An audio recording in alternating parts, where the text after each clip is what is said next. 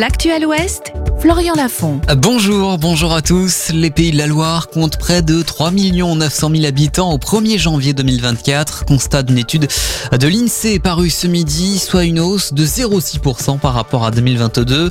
Mais cette augmentation cache un nombre de naissances au plus bas depuis la fin de la Seconde Guerre mondiale. 36 300 bébés nés en 2023 dans les Pays de la Loire, soit 7,2% de baisse sur un an. Le lycée Guisto de Nantes, bloqué par des élèves ce matin dès 6h30. Ces lycéens protestent contre la loi immigration du gouvernement votée en décembre dernier par le Parlement. La convention signée hier entre l'Académie de Nantes et la direction régionale de France Travail. Ce partenariat de permettre de mieux repérer les demandeurs d'emploi qui pourraient devenir contractuels. Objectif pallier aux difficultés de recrutement de professeurs. L'expérimentation du dispositif en 2023 avait facilité le recrutement de 400 contractuels dans les pays de la Loire.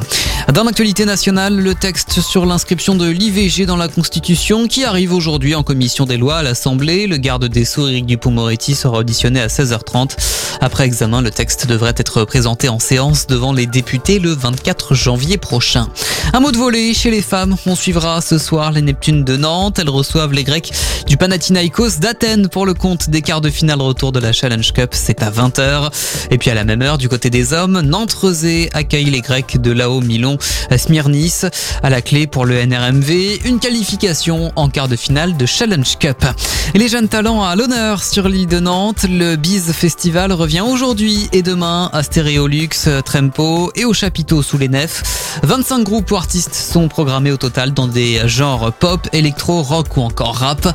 Les détails sur le site internet bizfestivaltoutattaché.com. Les passes de jour sont complets.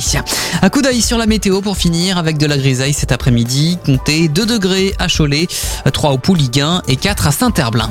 Bonne journée sur Sun et rendez-vous très vite pour un nouveau point sur l'actualité.